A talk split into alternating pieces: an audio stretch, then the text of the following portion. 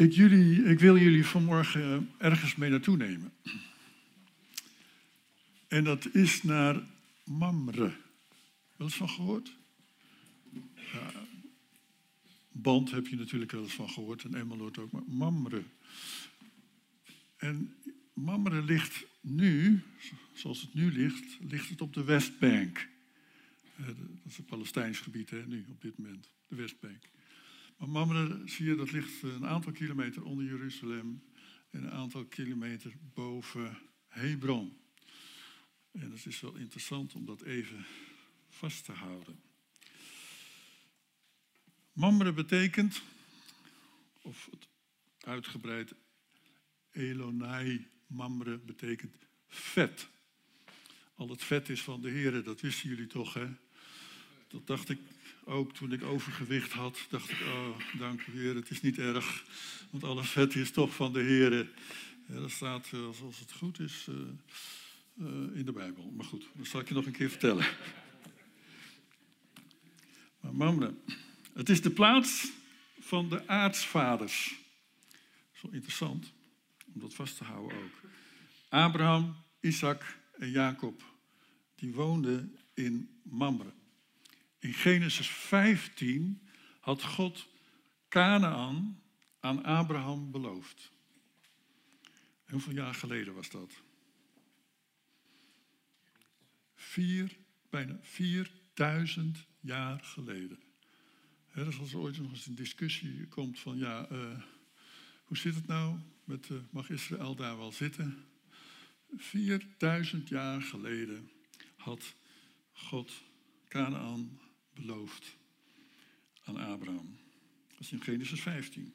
In Genesis 17 fluistert God eigenlijk al in de oren van Abraham: Joh, eh, Sarah die zal nog een keer zwanger ga- gaan worden. En jullie zullen nog een keer een zoon gaan krijgen. En toen moest Abraham zelf daarom lachen. Sarah is al 90. En hij, hoe oud was hij dan wel niet? Hij zag dat echt niet zomaar zitten. En God zei ook dat uit hen volkeren zouden voortkomen. In hoofdstuk 18, en dat is het bekendste gedeelte van het hoofdstuk, van hoofdstuk 18, zegt God tegen Sarah dat zij een jaar later een zoon zou krijgen. Ze was dus 90. En wie moest er toen lachen? Sarah zelf. Die lachte erom en later schaam- schaamde ze zich er een beetje over. Want God zei van nee, je hebt erom gelacht. Zei ze, nee, ontkende ze het even. Ja. En toen zei de Heer, is er ook maar iets, de Heer, onmogelijk? Is er ook maar iets onmogelijk voor God? Nee, is niets onmogelijk voor God. Amen. Bekend gedeelte. Maar nu gaan we lezen de tekst waar we het vanmorgen over gaan hebben.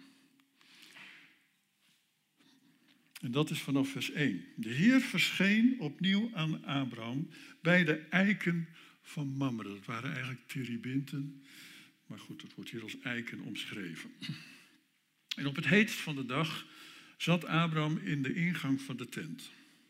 En toen hij opkeek, zag hij even verderop plotseling drie mannen staan. Onmiddellijk snelde hij de tent uit naar hen toe.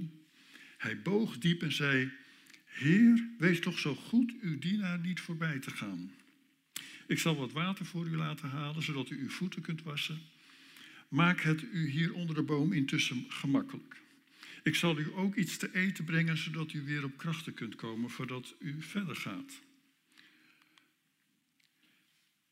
Daar, daarvoor, bent u immers bij uw dien, daarvoor bent u immers bij uw dienaar langsgekomen. En zij antwoordden, dat is goed, ga uw gang. En Abraham haastte zich naar de tent naar Sarah. Vlug, zei hij, drie schepel fijn meel. Maak deeg en bak brood. En daarna snelde hij naar de kudde, zocht een mooi kalf uit dat er mals uitzag. Gaf dat aan een knecht die het onmiddellijk klaarmaakte. Het zal een fantastisch barbecue geweest zijn, geloof ik. Hè? Hij haalde boter en melk, nam het gebraden kalf en zette alles aan zijn gasten voor. En terwijl zij aten, bleef hij bij hen staan onder de boom. Dus Abraham keek gewoon toe terwijl zijn gasten heerlijk te eten hadden. Een verhaal over vreemden die gastvrij werden ontvangen door Abraham. Nou, de dagen toen, die begonnen gewoon bij zonsopgang, zoals het bij ons ook is, en gingen, de dag was voorbij bij zonsondergang en ze hadden geen horloge. Toen wij in Indonesië werkten, kwamen we ook heel vaak in kerkjes bij mensen die nog geen horloge hadden. En die kijken gewoon naar de stand van de zon. Dan komen ze soms wel een uur te laat, maar goed. Dan kijken ze naar de stand van de zon. Oh, kijk, ongeveer tijd voor de kerk. En dan gingen ze naar de kerk. Ja. Geen horloges, geen mobieltjes, geen televisie, zelfs geen elektriciteit, ook geen boeken. Er was maar weinig in die tijd. Weinig waar je mee bezig kon houden. Maar er kwamen vreemdelingen op zijn pad. Nou, de geschiedenis van toen kunnen we niet zomaar in één keer in onze tijd plaatsen. Hè? Want wij leven natuurlijk echt in een heel andere tijd. Dat was in de woestijn. Er waren nauwelijks nog wegen eigenlijk. Hij, was, hij had een Bedouinenleven. Dat is best wel ook wel eens leuk om daar eens bij de Bedouinen op bezoek te gaan. Die nodig je altijd uit. Heel gastvrij. Maar principes van gastvrijheid vinden we hier wel terug. Principes om gastvrij te zijn. En Abraham had een passie voor gastvrijheid. Ik hou van die mensen die een passie hebben voor gastvrijheid. En dat uh, kunnen we nog even snel even eruit halen. Vers 2. Toen hij opkeek. Hij keek niet zoveel op, want er was niet zoveel te doen. Dus ja, er was toch niks te zien. Maar goed, hij keek een keer op. Zag hij plotseling verderop drie mannen staan. En onmiddellijk snelde hij de tent uit naar hen toe. Hij bleef niet kijken. Hij deed gauw zijn sloffen aan en snelde op zijn sloffies naar hen toe. Vers 6 zegt ook, Abraham haastte zich naar de tent daarna, naar Sarah. En daarop, vers 7, lezen we, hij dus Abraham kwam plotseling in beweging. Zo, joh, eindelijk, hè. Zouden de artsen vandaag aan de dag weer blij mee zijn. Meer bewegen, last van overgewicht. Corrie en ik lopen ook bij zo iemand die dan uh, elke paar maanden ons even checkt. En dan uh, beweeg je wel genoeg. Nou, Abraham deed dat dus wel. Hij kwam plotseling in actie. Hij snelde naar de kudde, zocht een mooi kalf uit dat er mals uitzag. Ik hou ervan. Ik hou van dat soort woorden. En gaf dat aan een knecht die het onmiddellijk klaarmaakte. Nou, waarom deed Abraham dit eigenlijk? Ja, misschien verveelde hij zich. En dacht hij, hè, hè, eindelijk wat te doen. Ik geloof het niet. Ik geloof dat Abraham blij was dat hij eindelijk gasten zag. Ik ben voorganger geweest van uh, twee gemeenten. Ook in Indonesië veel gemeenten geholpen, geleid. En we waren altijd blij met gasten. En jullie zijn dat ook. Want wij zijn heel blij ontvangen door jullie. Beetje wel. Dat merkten we. En dat deed ons ook goed. Het is altijd fijn als je ergens te gast komt en uh, je wordt blij ontvangen. Hè? Niet een beetje zagrijnig of zo, van wat komt hij doen? En we weten niet wat Sarah of de knecht op dat moment dachten. Dat Abraham binnenkwam en ze gelijk van, hup, we moeten wat. Zijn er wel eens gasten bij jullie thuis uitgenodigd zonder dat van tevoren dat even overlegd werd? En was moeder Sarah dan blij ermee of niet? Soms niet, hè? Dan moet je wel uh, plotseling weer naar de keuken. Zeker bij Indonesische mensen moet je eens opletten. Hier zeggen ze, wil je een kopje koffie? Koekje? In Indonesië zeggen ze, heb je al gegeten? En dat verdwijnt gauw. Moeder, mijn moeder altijd verdween onmiddellijk naar de keuken. En ging nasi goreng maken. Wie dan ook. Gelukkig ook voor Corrie. Toen ik Corrie voor het eerst mee naar huis nam. Corrie is daarom ook verliefd op mij geworden natuurlijk. Vanwege de nasi goreng. Maar...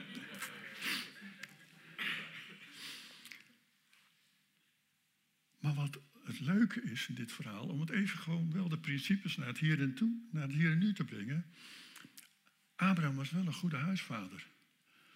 Want hij hielp wel mee. Dat doen huisvaders toch? Van als er plotseling iets gebeurt in huis, gasten binnenkomen binnen, staan mensen voor de deur. Ja, dan gaat iedereen gaat even meehelpen.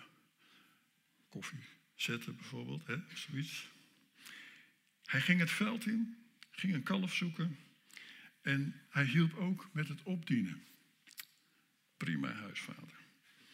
Maar even voor de, even goede, voor de goede orde, mannen, uh, overleg eerst even thuis. Hè? Voordat je allerlei mensen over de vloer haalt. Even doen, hè? Want anders uh, hebben we meer pastoraat te verwerken in deze gemeente. ja. Even terug naar het enthousiasme van Abraham. Want dat vind ik toch heel bijzonder. Zijn passie om gastvrij te zijn. Er zijn mensen die het heel fijn vinden om mensen. Hè, er zijn ook gemeenteleden, maar er zijn mensen die het heel fijn vinden om mensen over de vloer te hebben. Om gasten te hebben. Ze zijn er goed in. Anderen, die worstelen daar een beetje mee. Van, oef, is het huis wel schoon? Oeh, moet ik gauw de wc nog even doen? Mijn Corrie altijd. Oeh, moet ik gauw nog... Oh ja, heb wel een koekje in huis. Maar weet je, eigenlijk zijn we allemaal, ja, we mogen best wel even lachen. Eigenlijk zijn we allemaal tot gastvrijheid geroepen. Wisten jullie dat? Het is niet alleen maar een geestelijke gave. Ja, de gave van gastvrijheid. Nou, laat die mensen maar uh, gastvrij zijn hoor, gastvrij doen naar andere mensen.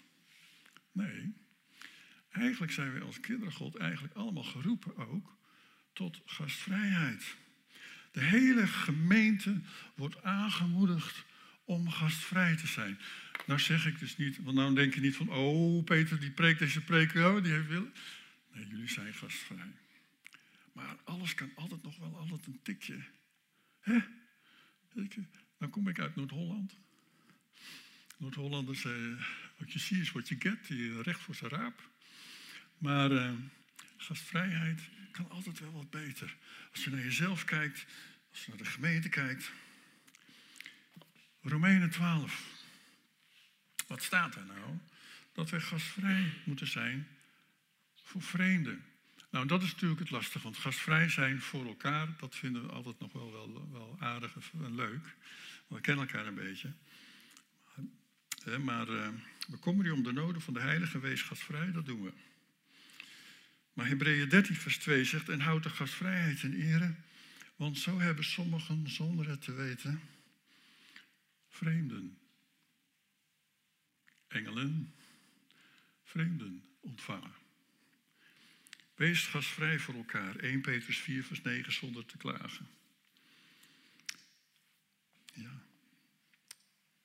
Abraham koos bewust om gastvrij te zijn voor die drie mannen. Nou, we lezen dat zij eigenlijk heel zwijgzaam waren. Hij, hij, zag ze en hij ging naar hen toe. Ze zeiden eigenlijk niks. Ze kwamen dus niet naar hem toe om, om iets te vragen. Van, uh, ja, we hebben eigenlijk dorst. Heb je te drinken? Of we hebben honger of uh, we hebben geld nodig. Nee, daar kwamen ze niet voor. Ze waren daar gewoon. En ze gaven aan Abraham de vrijheid om gastvrijheid te tonen. De vrijheid om hen uit te nodigen. Hij had ze ook kunnen negeren. Zeg, nou, die mensen zeggen die veel, dus nou ja, niet zulke hele prettige gasten als je die over de vloer krijgt. Het moet wel gezellig blijven, toch? Nee. Als mensen nou eens bij ons binnenkomen op zondagmorgen. Wie is je trouwens wel eens meegenomen door iemand naar een dienst? Laat eens even zien. Is er iemand? Ja, laat eens even zien. Mag dat gauw? Voor het eerst zo dat je wel eens naar een kerk bent meegenomen of iets door een ander? Ja. De meeste mensen die Jezus blijven volgen in hun leven, zijn mooi meegenomen door een ander naar de gemeente. Ja, maar hoe zit het dan met Billy Graham en die duizenden mensen die naar voren kwamen? Van die duizenden mensen die naar voren kwamen, waren na vijf jaar 2% die nog als discipelen naar de dienst gingen. En dat is een schok. Voor mij in ieder geval wel. Welke mensen blijven Jezus volgen? Mensen die meegenomen zijn of als gast ontvangen zijn en behandeld zijn in een gemeente en zich daar heel snel thuis voelen. Nou, jullie hebben dat voor ons in ieder geval gedaan. En dat is wel een belangrijk punt. Jezus zei in Matthäus 5, vers 42, als iemand iets van je vraagt, geef het hem. Keer je niet af van wie geld van je wil lenen. Nou, dit is wel in een bepaalde context dat Jezus dit zegt. Want hij zegt dat heb je in de context van heb je vijanden lief, bieden, of voor wie jullie vervolgen. Met andere woorden, onder druk en onder urgentie, als iemand iets van je vraagt, geef het hem dan. Keer je niet af van als iemand geld nodig heeft in hem vraagt en jij hebt het. Dit heeft niet zo heel veel met gastvrijheid te maken, eigenlijk. Maar ik wil het wel toch even noemen. Gastvrijheid is toch iets anders. Het is een volledig vrijwillig, vrijwillige keuze om gastvrij te zijn. Heeft ook niet zoveel met spulletjes te maken, of met eten, maar gewoon wel met een gastvrije ontmoeting. En Abraham koos ervoor om gastvrij te zijn zonder terughoudendheid. Nou, er zijn verschillende soorten van gastvrijheid. Er is een bepaalde soort van gastvrijheid, omdat het wel verwacht wordt hè, in Nederland. Koffie met een koekje, toch? Als ik, bij mijn buren zou zijn en ik bel aan en uh, heb je koffie? Kom een bakje aan en uh, altijd word ik ontvangen. Er is ook een vorm van gastvrijheid om uh, indruk te maken. Of om iets terug te willen ontvangen. Een soort wederdienst. En Jezus waarschuwt daartegen. Dat is niet de goede vorm van gastvrijheid. Hij zegt tegen diegenen die hem hadden uitgenodigd: Wanneer u een maaltijd aanbiedt of een feestmaal geeft, vraag dan niet uw vrienden, uw broers, uw verwanten of uw rijke buren, want zij zullen op hun beurt u uitnodigen. En zo doen zij iets voor u terug. Wanneer u een feestmaal geeft, nodig dan armen, kreupelen, verlamden, blinden uit. Dan zult u gelukkig zijn, juist omdat zij niets kunnen terugdoen want u zult ervoor beloond worden bij de opstanding van de rechtvaardigen. En dat deed Abraham. Ik ben trouwens blij hoor dat ook hier in de gemeente wordt gekookt voor daklozen. jullie helpen ook mee, geloof ik, met die acties. Fantastisch. Maar Abraham was gastvrij zonder enige terughoudendheid. Hij verwende ze, was gastvrij voor hen. Niet omdat hij zo graag dat ze wilde, zouden willen blijven komen naar zijn kerk. Hij had u niet. Maar dat, daar is het niet voor. Nee. Maar en ook eigenlijk niet omdat hij kennis met hen wilde maken. Hij zag gewoon drie behoeftige mensen. Gastvrijheid, soms verstoort dat routine. Toch? Wees nou maar eens eerlijk. Van ja, mijn ouders vroeger, toen wij gasten kregen, want wij begonnen een gemeente in Alkmaar bij ons thuis. Ik was nog een heel klein jochie. En als er dan een gastspreker kwam, Ja, was er nog geen auto's, weinig auto's, als ze al een auto hadden. Maar die moesten dus ook bij ons slapen. En dan sliepen ze altijd in het beste bed in huis. En dat was hun bed. Ja, we hadden zeven kinderen, negen mensen op een flat. Met twee verdiepingen overigens wel hoor. Maar nee, mijn ouders gaven altijd het beste bed. Hun bed.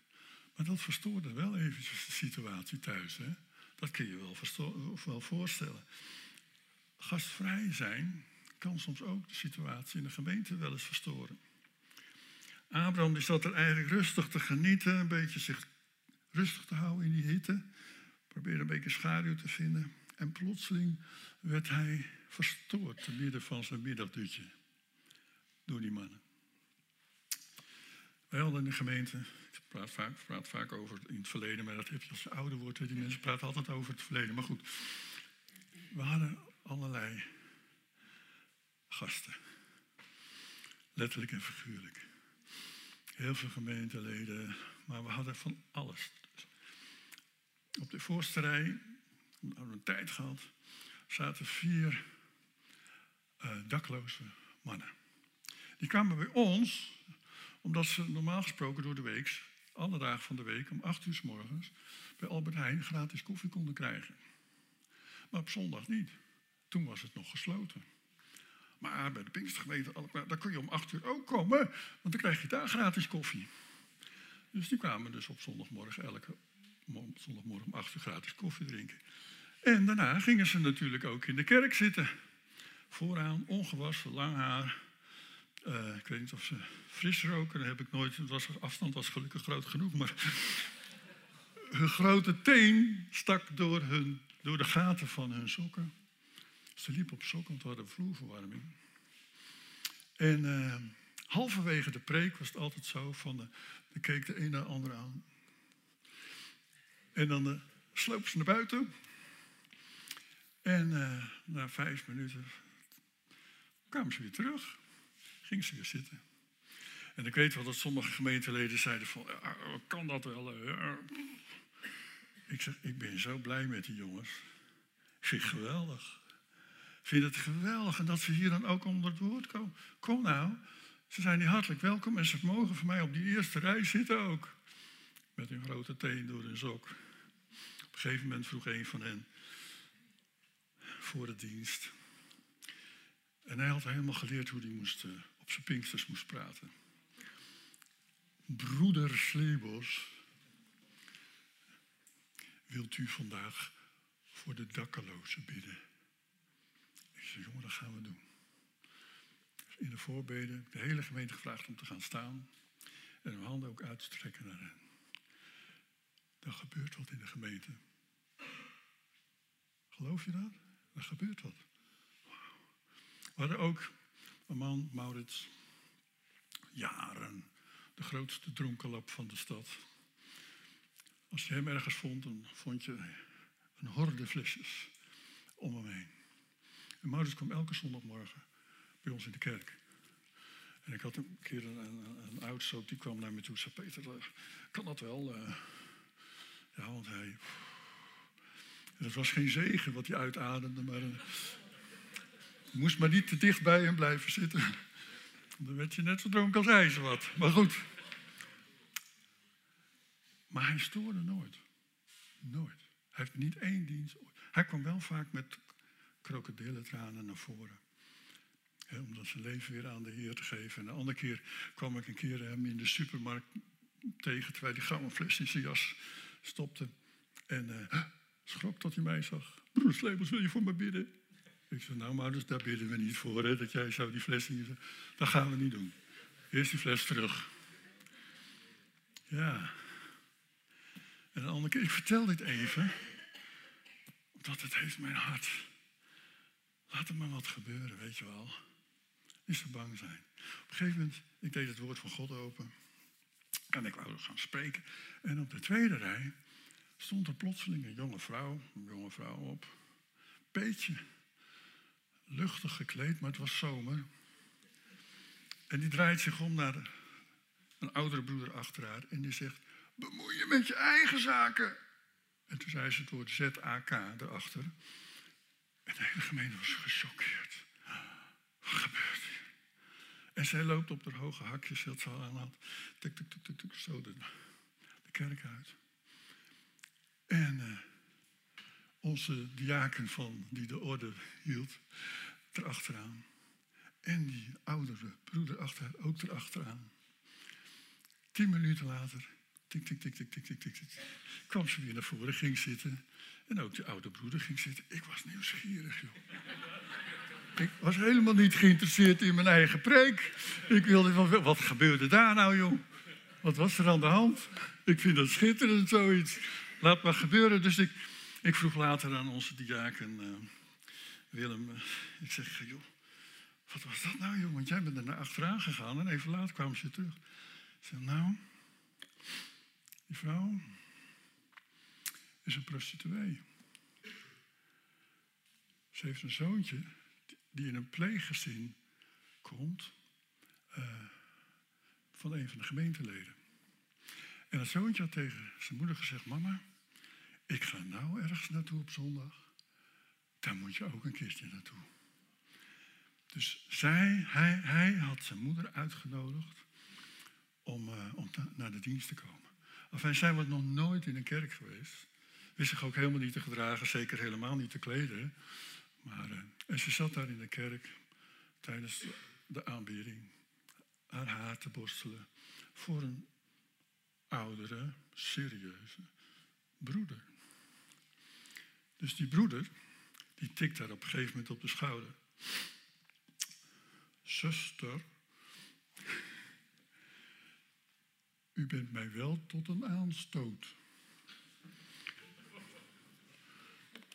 Zij stond op en zei: Bemoei je met je eigen zaak. Ik vind dat geweldig. Laat er maar wat gebeuren. Zij is tot geloof gekomen.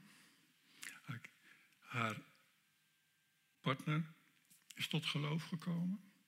Niemand hoefde tegen haar te vertellen dat haar leven zou veranderen. Ook kleding en alles. Er gebeurde een wonder. Ik hou ervan. Ik vind dat geweldig. Vreemdelingen komen we niet vaak op gelegen plaatsen, netjes, in de agenda gepland, tegen. We komen ze vaak op de meest ja, ongewenste en on, ja, onmogelijke en ook ongeschikte tijd tegen. Mijn dochter Mareska zag bij de, bij de supermarkt altijd een, een vrouw, een oude vrouw, krantjes verkopen, dakloze krantjes. En de Heer sprak tot haar, nodig die vrouw uit voor een maaltijd. Dus de uh, vrouw was een Bulgaarse. Zegt, uh, ga je met me mee? Ik heb thuis lekker soep en uh, broodjes. En zo heeft ze die vrouw voor de Heer gewonnen. Maar eerst gewoon gastvrijheid getoond. Hoe kunnen we mensen bij Jezus brengen zonder ons met hen te verbinden? Gastvrijheid is ook zoiets waardoor je je kunt verbinden met mensen en mensen kunt verbinden met Jezus. Nou, echte gastvrijheid eert de gast. Dat hebben we gezien bij Abraham. Hè? Abraham behandelde zijn gasten met respect. Hij rent naar ze toe. Hij gaat niet zo naar ze toe. Hij rent naar ze toe. Hij buigt diep voor hem. Hij zegt tegen Sarah: Het beste meel. En tegen de knecht: Het malste kalf, de malste kalf, moet klaargemaakt worden. En terwijl zij aanzitten, blijft hij staan. Hij behandelde zijn gasten als boodschappers van God.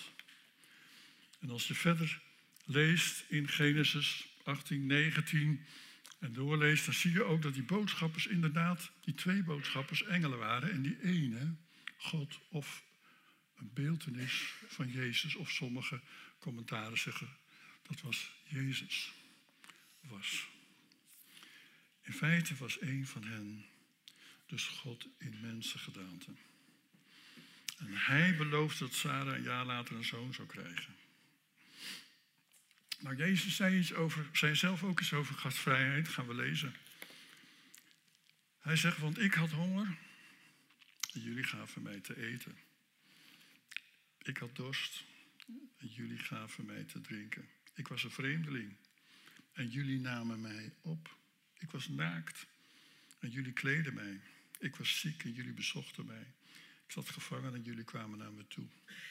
Dan zullen de rechtvaardigen hem antwoorden: Heer, wanneer hebben wij u hongerig gezien en u te eten gegeven, u dorstig en u te drinken gegeven? Wanneer hebben wij u als vreemdeling gezien en opgenomen, u naakt gezien en gekleed? Wanneer hebben wij gezien dat u ziek was of in de gevangenis zat en zijn we naar u toegekomen? En de koning zal hen antwoorden: Ik verzeker jullie, alles wat jullie gedaan hebben voor een van de geringste van mijn broers of zussen, dat hebben jullie voor mij gedaan.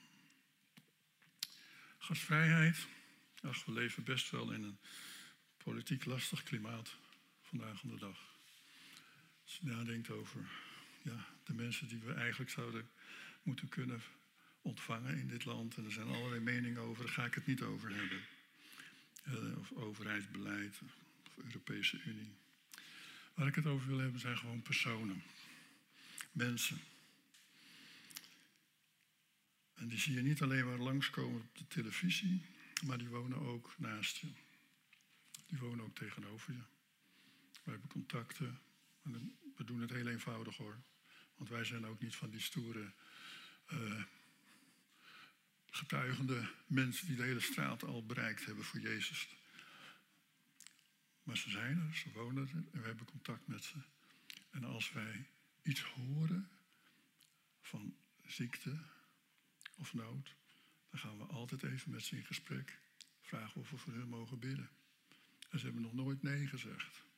Het is niet zo moeilijk om gastvrij te zijn. Het is niet zo heel moeilijk. Dit gaat over mannen, vrouwen die, die door verdriet heen gaan. Het verlies nog verwerken van een partner. Dit gaat over arbeidsmigranten. Nou, daar hebben we er genoeg van, dacht ik in de polder. Die zonder hun familie hier zitten. En die eigenlijk zo onwennig zijn in onze cultuur. Wij begrijpen niet zoveel van hun cultuur en zij begrijpen echt geen snars van onze Nederlandse cultuur. Want wij zijn wat dat betreft ook een paar wonderlijke mensen op deze aarde, die Nederlanders. Dit gaat over mensen. En alle mensen zijn op zoek naar vrede. En op, op zoek naar rust. En ze verwachten, onbewust, dat ze dat zullen vinden in de kerk. Dat ze dat zullen vinden bij christenen.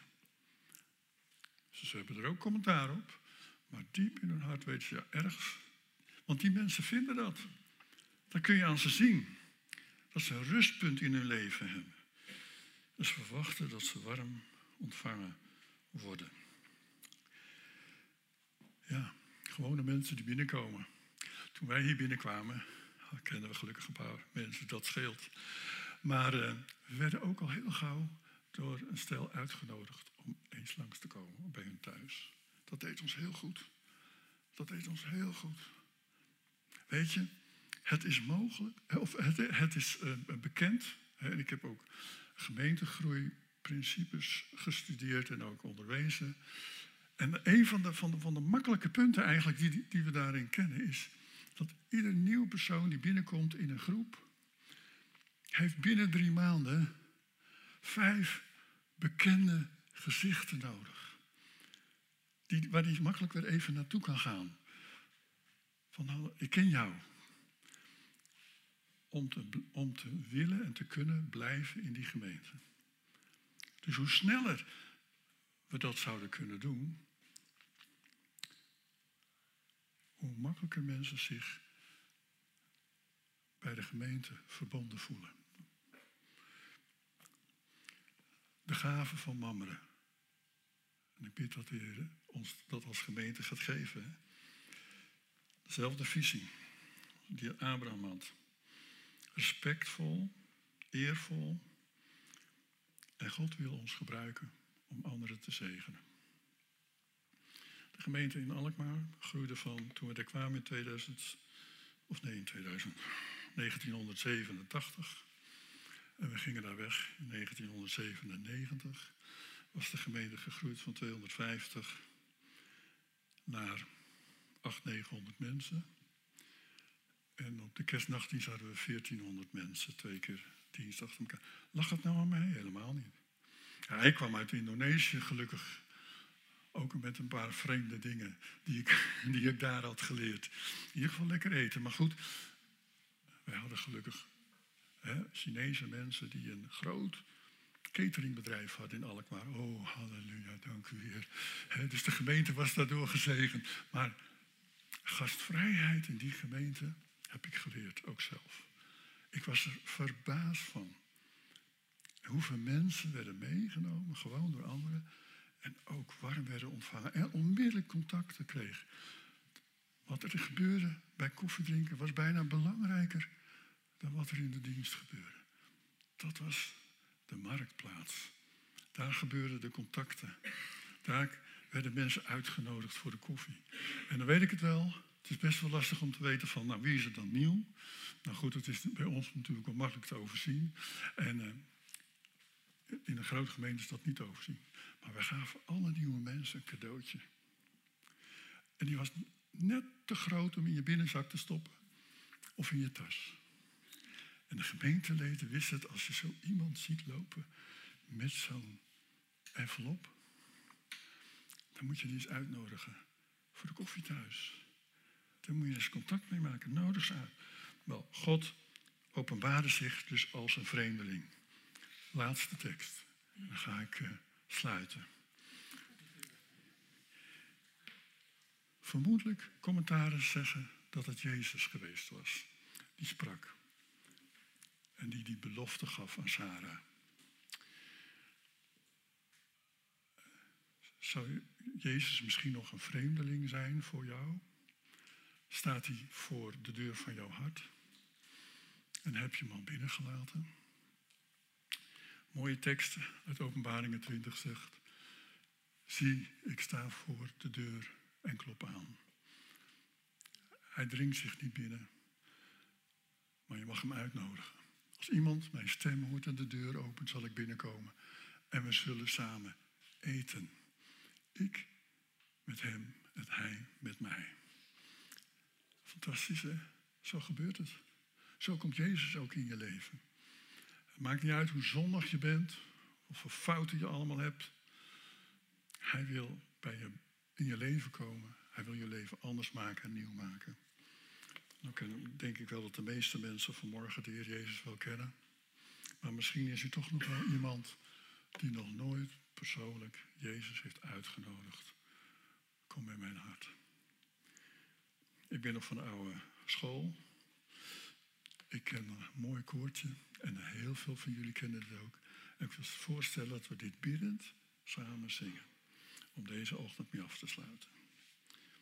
Kom in mijn hart, kom in mijn hart, oh kom in mijn hart, Heer Jezus, ik geef me aan u, aanvaard mij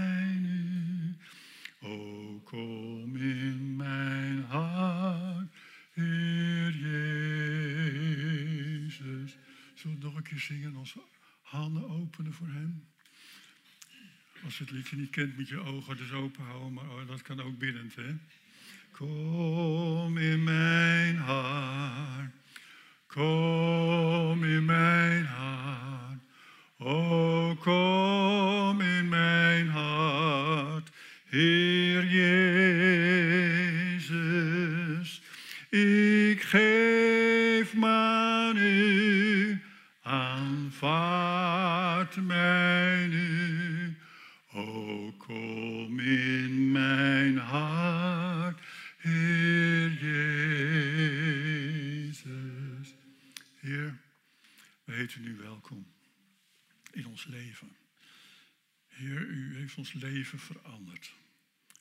zonde vergeven bent gestorven daarvoor aan het kruis.